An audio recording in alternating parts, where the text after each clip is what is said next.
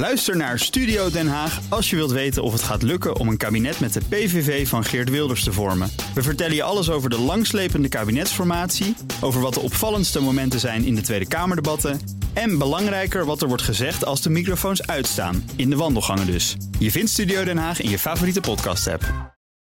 Heel even dacht premier Rutte dat het zou lukken dat de Europese regeringsleiders deze ochtend nog tot een verdeling zouden kunnen komen van de Europese functies. En toen ging het mis. Europa-verslaggever Jesse Pinster sprak zojuist na de marathonvergadering in Brussel met de premier. En Jesse, wat zei Rutte over de kansen van Frans Timmermans en hoe dat de afgelopen uren is verlopen? Helemaal niets. Hij Oh. wil niks over Frans Timmermans zeggen. En over de kansen die hij eh, eh, wel of niet heeft gehad. Zeg maar, je hoort heel veel regeringsleiders zeggen dat ze nou, Timmermans absoluut niet willen of absoluut wel willen. Maar ja, Rutte die, eh, eh, ja, wilde toch vooral uitleggen hoe verschrikkelijk ingewikkeld het was. En hoe dicht hij even dacht dat ze erbij waren. Het is gewoon ongelooflijk ingewikkeld. Je zit natuurlijk met heel veel politieke families, drie en niet meer twee. Eh, er moet ook een meerderheid in het parlement zijn. Er spelen allerlei belangen. Je ziet toch ook wel heel duidelijk dat binnen de EPP heel veel discussie is. Hè? Dus tussen de Europese Volkspartij, de Europese Christen-Democraten. Dat, dat zit niet automatisch op één lijn. Dus dat maakt het ingewikkeld. Maar het grote probleem ligt op dit moment bij de Christendemocraten. Nee, nee, nee, nee, dat is te makkelijk. Alleen je merkt daar wel dat er in die familie verdeeldheid is. Dat maakt het minder makkelijk. Dus niet, ik kan er niet de schuld geven hiervan. Nee, die schuld ligt echt veel breder dat het soort gaan gaat. Eh, die ga ik ook verder niet toewijzen. Eh, maar het is een element in het probleem. En waarom denkt u dat het morgenochtend om 11 uur anders zou kunnen zijn? Ja, je hoopt dat de tijd zijn werk doet. If not, dan zijn we weer woensdag weer en donderdag weer. Maar dan wordt het Slaapgebrek heeft het niet gedaan. Hm? Slaapgebrek heeft het niet gedaan uiteindelijk. Nou nee, eh, de- dan, nee het, het- we zaten op een punt vanmiddag dat het ook niet zoveel zin had door te gaan. Ik dacht om 11 uur, half 12 dat we heel dichtbij waren. En toen, gingen we, toen waren allerlei overlegjes geweest en toen gingen we weer verder in de groep. En toen dacht ik, oh nee, toch niet. Waarom dacht u, oh nee? Ja, het, het is ervaring, je body language aan zo'n tafel wat er gebeurt. Dat je denkt, nee, dit, eh, dit is toch... eh, Body language. Ja, maar ook Boze mensen gezicht. Zeggen, nee, wat mensen zeggen, ja, weet je, de eh, communicatie is maar, ik geloof 10% wat iemand zegt. En 90% hoe die het zegt, hoe die erbij zit. Dat was eh, premier Rutte. Jesse, hoog tijd dat hij zijn bed opzoekt, toch? Ja, zou je denken, maar niet eh, de premier. Die gaat nu snel terug naar Den Haag. Daar heeft hij nog een coalitieoverleg. En dan moet hij dus morgenochtend om 11 uur weer hier in Brussel zijn. En je hoorde hem al even zeggen, ja, misschien wordt het dan eh, woensdag, misschien wordt het eh, nog donderdag. Dan gaat tegelijkertijd het Europees Parlement in Straatsburg ook in ieder geval een voorzitter voor zijn eigen parlement kiezen. En wordt het eigenlijk allemaal nog wat complexer. En ja, de Christendemocraten, is er genoeg in de pot om aan hun te geven, zodat Timmermans toch acceptabel gaat worden? Of wordt het eh, morgen ineens weer heel iemand anders? En de man die dat allemaal moet volgen is Jesse Pinster vanuit Brussel. Ook veel succes daarmee. Wij praten erover verder met ons economenpanel. Bestaat vandaag uit Sandra Flippen, hoofd Nederland bij het economisch bureau van ABN AMRO. Ook universitair docent aan de Erasmus Universiteit. Luc Abe, hoofdeconoom bij Van Landschot Bankiers. En Rens van Tilburg, lid en directeur van het Sustainable Finance Lab aan de Universiteit Utrecht. Ehm, hebben we met eh, veel plezier hier naar geluisterd. Sandra, ik zag jou echt glimlachen toen je de verklaring van eh, Rutte hoorde. Oh ja, zag je dat? Ja, Ehm, ja, ik, ik, ik heb, moet zeggen, ik heb Rutte nog nooit zo moe gehoord. Ik dacht, ik dacht eh, even dat hij dronken was. Ja, hij, klonk anders. Hij, had veel minder, hij is veel minder scherp, veel meer... eh, dat hij bijvoorbeeld hmm zegt. Dat vind ik echt heel onprofessioneel overkomen, eerlijk gezegd. Ja. Ook na 18 uur vergaderen? Ja, nou ja, en, en daar, da- daar kwam de tweede gedachte die ik daarbij had, is dat eh, we denken allemaal van, nou, er zijn allerlei eh, politieke belangen die spelen wie, wie dit moet worden, en allerlei eh, vragen over iemand zijn vaardigheden en capaciteiten. Maar misschien is één vaardigheid ook wel kunnen presteren met heel weinig slaap, is misschien wel een van de belangrijkste. Ja, en, en wat Jesse terecht vroeg, hè, dat lange vergaderen heeft het dus niet gedaan. Soms dan zitten ze zo lang met elkaar om de tafel dat ze denken: oké, nou, ik vond het onacceptabel, maar goed, weet je, we moeten ook ergens naartoe. Ja. Het wordt toch maar Frans Timmermans, ondanks wat ik daar allemaal tegen heb. Ja. Deze keer dus niet. Nee. Het beroemde Brusselse verhaal is eh, Jacques Chirac, hè, die ooit een keertje een luier aan had getrokken, zodat hij als enige niet naar de wc hoefde te gaan en daarmee eh, de hele vergadering naar zichzelf toe wist te Was dat trekken. voor of na de tijd van de factcheckers? het, zou, het, zou- het zeggen. is heel mooi. Het is heel mooi. Nou, het zou wel slim zijn. Als, ik bedoel, er zijn zo, zoveel belangen op het spel dat je eigenlijk je, je ijdelheid opzij moet zetten bij dit soort eh, overwegingen, toch? Wat, wat, wat is dit nu precies waar we het over hebben? Waar we het ook al een tijdje over hebben. Sandra, ik hoorde jou afgelopen weekend nog bij het Oog op Morgen ook over Ja. Opvolgingskwesties. Ja.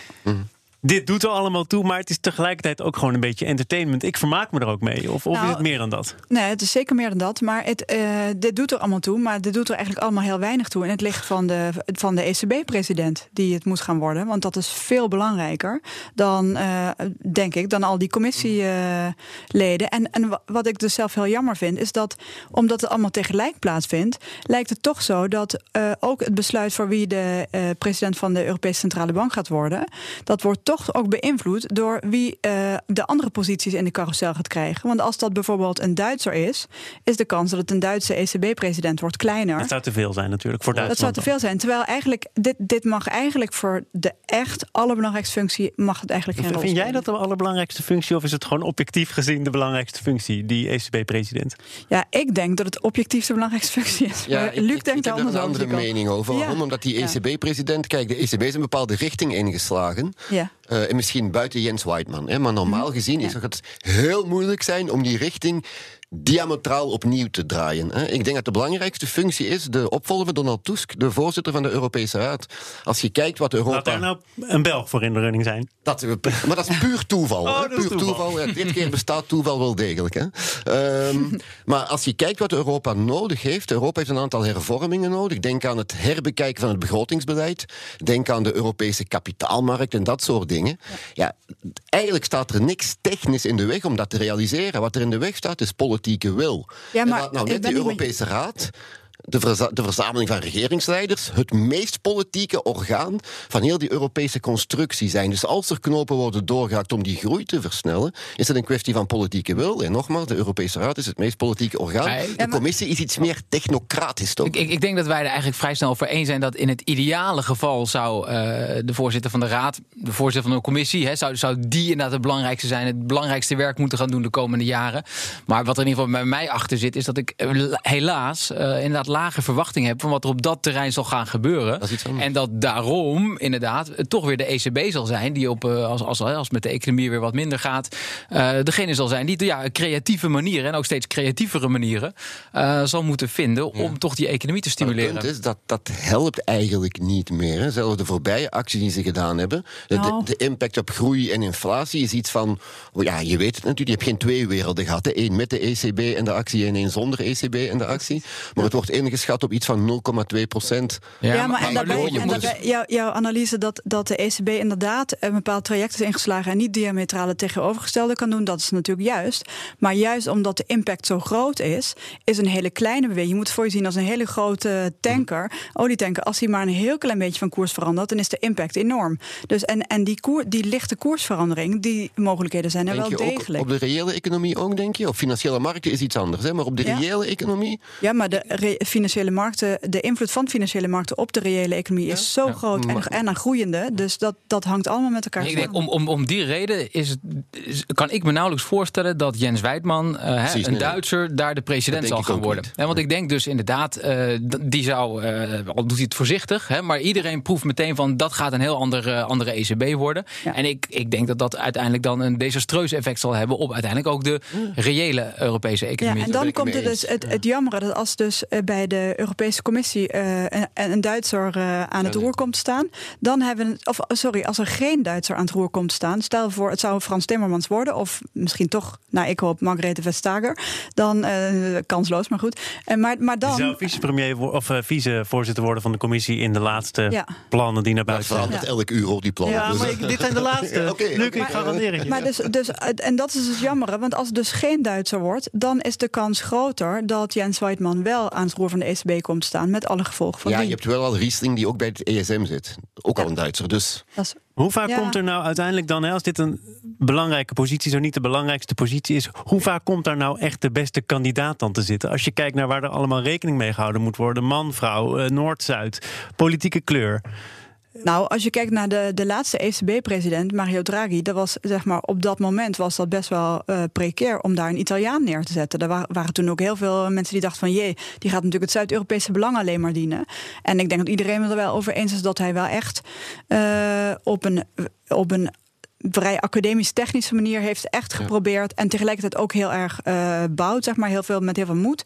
Heeft hij toch echt gedaan wat voor de eurozone als geheel het beste was. En je ziet er niet aan af dat het een Italiaan is. In die zin, Ita- Italië is natuurlijk ook al een tijdje lang een hoofdpijndossier. Ja. Dat hij dat, dat, hij dat met de mantel der liefde probeert te bedenken. Nou, en dat is direct ook wel in, in zekere zin een, een, eh, een, een verzachting van, van het idee dat als er een Duitser zou komen, zeker Whiteman, uh, een stevige Havik, dat hij misschien als hij die verantwoordelijkheid heeft, dat hij zich toch anders zal gedragen dan die in, de, in het comité. En, en het, is, het, is, heel verleidelijk om inderdaad te dragen Italiaan. Italië heeft het moeilijk en daarom is het gebeurd. Maar de wereld is ook veranderd. Hè. De wereld is anders dan de wereld van de Bundesbank vroeger. En je zit ook met de Japan die dat gedaan hebben. Je zit met de Verenigde Staten die die kwantitatieve verruiming gedaan hebben. En Draghi is er toch in geslaagd om dat ECB-instituut op de Bundesbank gestoeld en gebouwd. Ja, om dat toch ook uiteindelijk die weg te laten opgaan, zich aanpassen aan die veranderende wereld. En, en de, maar het is heel verleidelijk. Italiaan, Italië heeft het moeilijk. Nou, maar ik heb de vraag het, gaat, het gaat ruimer, denk ik. Maar ik, ben ik, denk, Sandra. Ik denk een hele interessant is wat Sandra zegt van joh, eigenlijk is iedereen het wel over eens dat wat Draghi gedaan het goede uh, is. Ik, ik betwijfel dat toch wel een beetje. En ik kan ook niet meer doen dan betwijfelen, want, want centrale bankiers laten zelden zich in hun kaart te kijken. Maar ik denk als je toch veel centrale bankiers in Nederland, in Duitsland uh, vraagt van joh, uh, Draghi, was dat nou allemaal zo goed? Ik denk dat er toch een hoop zijn. Nou, ik had het graag anders willen doen. Daar behoor ik overigens zelf niet bij. Hè. Ik ben wat dat betreft een groot ja. fan van wat Draghi gedaan heeft. Maar ik denk dat er heel veel noordelijke centrale bankiers zijn... die toch een beetje wachten op het moment dat ze zelf op die plek kunnen zitten... en het toch de andere kant op uh, Maar ik denk dat, dat die, die kritiek, hè, die natuurlijk veelvuldig is... op uh, wat er, wat er uh, gedaan is... is die, die heeft vooral betrekking op, op de laatste vier, vijf jaar. Want de vraag was natuurlijk eigenlijk... Zeg maar, op het moment, het dieptepunt van de crisis... is volgens mij iedereen het over eens dat die, dat ingrepen was, was nodig en goed. Ja. Best een lange uh, periode toch, die je noemt? De laatste vier, vijf jaar inmiddels. Ja, want kijk, dus de laatste vier jaar speelt eigenlijk vooral het dilemma van... Uh, is de economie dusdanig op stoom dat dit het moment is om die rente te verhogen... zodat we straks weer wat naar beneden kunnen? Of is het zo dat we daarmee die groei in de knop breken? En dat is natuurlijk, dat, ja, dat hangt ook af van je analyse van waar we nu staan in de, in de business cycle. Ja, maar niet alleen de... Sorry. Sorry, maar is deze inhoudelijke discussie, want die is hier heel inhoudelijk, is, speelt het überhaupt ook in het feit dat het zo lang duurt, of gaat het daar alleen over de politiek en het belang? De, de benoeming bedoel je? Ja. Ik denk dat die nu niks te maken heeft met uh, inhoud. Denk je niet? Ik, bedoel, ik denk dat alle stoelen uh, tegelijkertijd worden bekeken. Hoor. Als we die stoel met die persoon of die kleur invullen... moet die andere stoel door een andere kleur worden ingevuld. En ik denk wel in de noordelijke landen met name... dat dat wel meespeelt. 5% 10% 20% Ik zou heel graag een vlieg zijn in die ruimte nu. Nou, is het volgens nu, mij wel zo dat nu, ze, niet, nu slapen ze, maar hebben, tijdens de meeting. Ze hebben het wel... Nou, de meeste vliegen uh, worden actief als we slapen volgens mij. Maar goed, dat is mijn ervaring. is het niet zo dat ze nu wel hebben bepaald dat die benoeming van de president van de ECB juist naar achter wordt geschoven om het een beetje uit dat hele politieke spel te halen, Rens? Ik denk het niet. Ik denk de, de, uh, op het oog. Uh, dat willen ze, want dat is natuurlijk precies wat ze, wat ze, wat ze willen communiceren. Maar uh, ik ga ervan uit dat de beslissing wie de nieuwe ECB-president wordt, valt het tegelijkertijd met het, al die andere poppetjes. Dat is gewoon, dat is gewoon deel van, van het pakket. Ja, ja eens? Ja, ik zou, ook, ik zou hopen dat het, uh, dat het inderdaad de reden is. Uh, maar ik ben toch bang dat het vooral een communicatieverhaal is, wat Rens ook zegt. En we gaan van Brussel weer even terug naar wat er daarvoor gebeurde, namelijk de G20 in Osaka. Want daar is op zijn minst een wapenstilstand tussen de Verenigde Staten en China afgesproken. En misschien nog wel meer. Luc, hoe belangrijk is wat er daar gebeurd is, of misschien wel niet gebeurd is? Met name dat tweede. Het is belangrijker dat ze niet meer in, in ruzie uit elkaar gegaan zijn dan wat er nu is afgesproken. Want wat, er is eigenlijk nog niks afgesproken. Hè? We gaan opnieuw onderhandelen. We staan, uh, we staan precies op het punt van een, uh, van een aantal maanden geleden. Hè? En, en we zullen zien wat er uit de bus komt. Um, ja, het belooft nog altijd geen wandeling in het park te worden. Hè? Want in essentie gaat het helemaal niet over handel. Hè? Handel is maar één van de elementen. Het gaat over de technologische, geostrategische wereldorde voor de toekomst. En dan kan je dat wel oplossen met een paar ton sojabonen voorlopig. Maar fundamenteel, structureel ga je die conflicten... Dat is wel gaan... wat er nu verkocht wordt. Hè? Ja, dat, dat wordt natuurlijk verkocht. Hè? En dan, en, maar structureel gaan die conflicten nog regelmatig naar boven komen de komende weken, maanden en wellicht zelfs de komende jaren. Ja. Ja, ik ben het helemaal met uh, Luc eens. Ik denk dat, dat kan dus wel. dat jullie ja. het helemaal met elkaar eens zijn. Ja. ja. Nee, maar ik, dus, waar ik me steeds meer over verbaas... is dat we met z'n allen heel erg op de vierkante centimeter te kijken... met uh, gaat hij wat naar boven, gaat hij wat naar beneden in het handelsconflict. Terwijl wat we eigenlijk toch zien... als je een klein beetje uitzoomt... is dat, dat er gewoon een, een, sinds, uh, eigenlijk sinds Trump in het zadel zit en, en met uh, tarieven op staal en aluminium, volgens mij daar begon het mee, Mhm. mei 2018, dat, die toen, dat, dat er eigenlijk constant een, um, ja, een onbetrouwbaarheid in, in, in het handelsbeleid aansluipen is. En die betrouwbaarheid en de onzekerheid erom heen, die, die heeft zich ook sinds begin 2018 in economische realiteit vertaald. De, de economie is aan het uh, vertragen. En volgens mij is dat gewoon, en nu, zeg maar, zolang die politieke situatie zo is, is dat een realiteit die niet ophoudt. En heeft ook geen zin om op de vierkant centimeter hoopvol of juist teleurgesteld te zijn over of er iets bij of iets afgaat. Maar welke economie is aan het vertragen? Die in Amerika of met name. Want, uh, nou, de wereldeconomie is oh, aan het vertragen. En, okay. en uh, in Europa ook. En ehm, nou ja, de Duitse economie die, is in Europa ontzettend fragiel op dit moment. Uh, en waar ik mezelf vooral zorgen over maak, is als we dan toch naar die vierkant centimeter een beetje kijken. Want wat nou als ze in het weekend een deal hadden gesloten, of er was er heel positief nieuws gekomen, en dat had in de komende twee weken zich uh, op een daadwerkelijke overeenkomst uh, uitgekomen, dan is natuurlijk wel de vraag wie gaat Trump als volgende uh, ja, ruzie haat? Ja. Wie komt in zijn vizier? Want zijn toorn moet altijd op iemand landen. Anders heeft hij zijn achterban, uh, zeker nu de verkiezingen eraan komen, heeft hij die niet tevreden.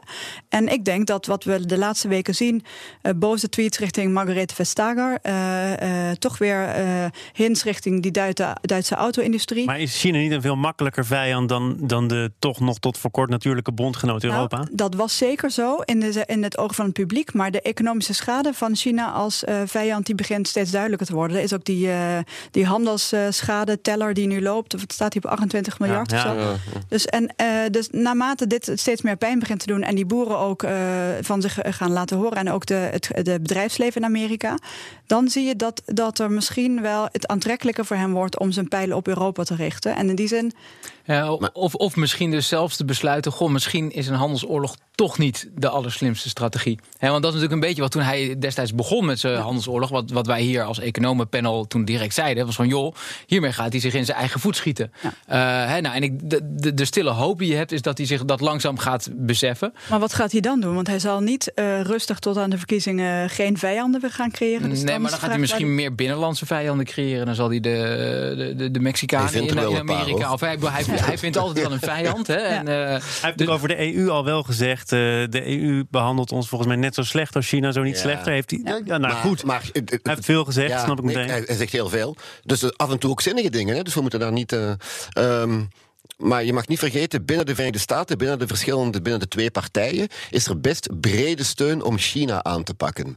Maar die steun is er veel, veel minder om Europa ook aan te pakken. Hè. Um, dus dat, dat zal een veel minder, veel minder evidente oefening worden, denk ik, om, om dat vijandbeeld uh, breed te hanteren.